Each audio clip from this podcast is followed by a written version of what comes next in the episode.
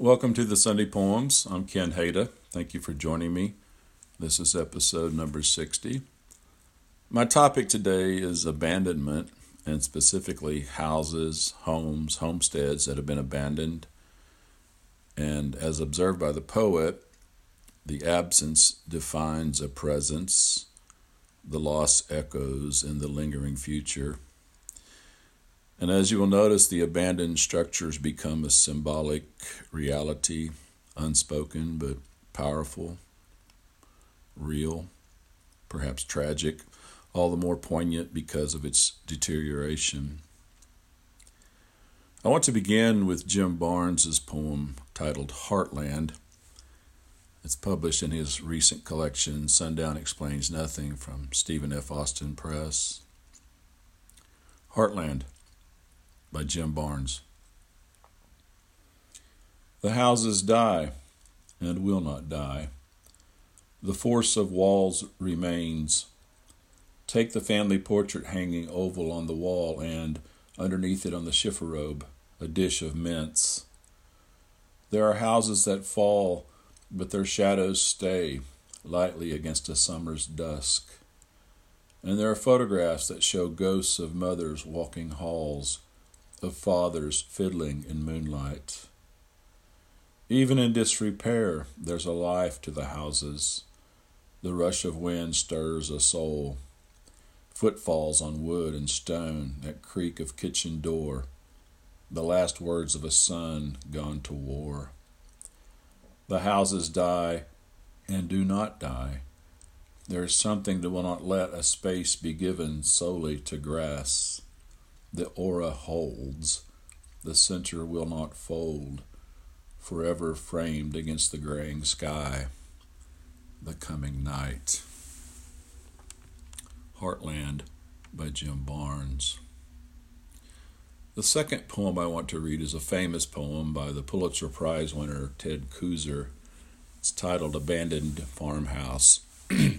Perhaps you read this in school once upon a time. I remember reading it many years ago, and I have been struck by the tragic simplicity of this poem many times. Abandoned Farmhouse. He was a big man, says the size of his shoes on a pile of broken dishes by the house. A tall man, too, says the length of the bed in an upstairs room. And a good, God fearing man, says the Bible with a broken back on the floor below the window, dusty with sun. But not a man for farming, say the fields, cluttered with boulders and the leaky barn. A woman lived with him, says the bedroom wall papered with lilacs and the kitchen shelves covered with oilcloth. And they had a child, says the sandbox made from a tractor tire. Money was scarce, say the jars of plum preserves and canned tomatoes sealed in the cellar hole.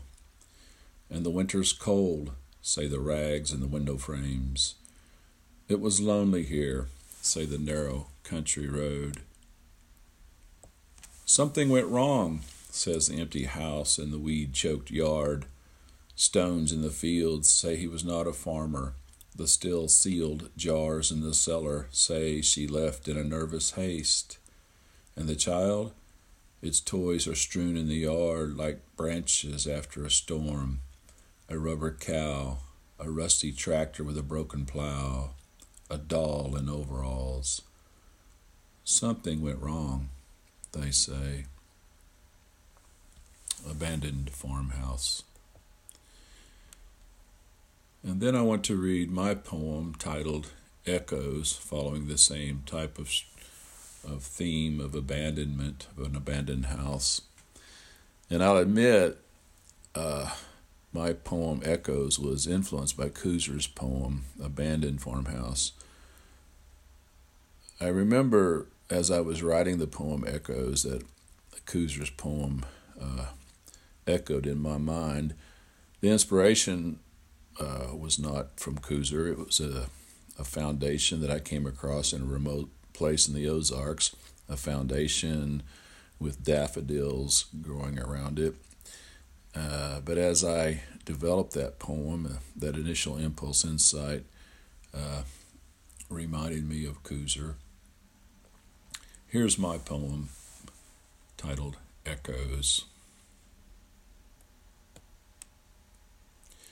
Tucked away within the oaks, daffodils outline the residue of a homestead.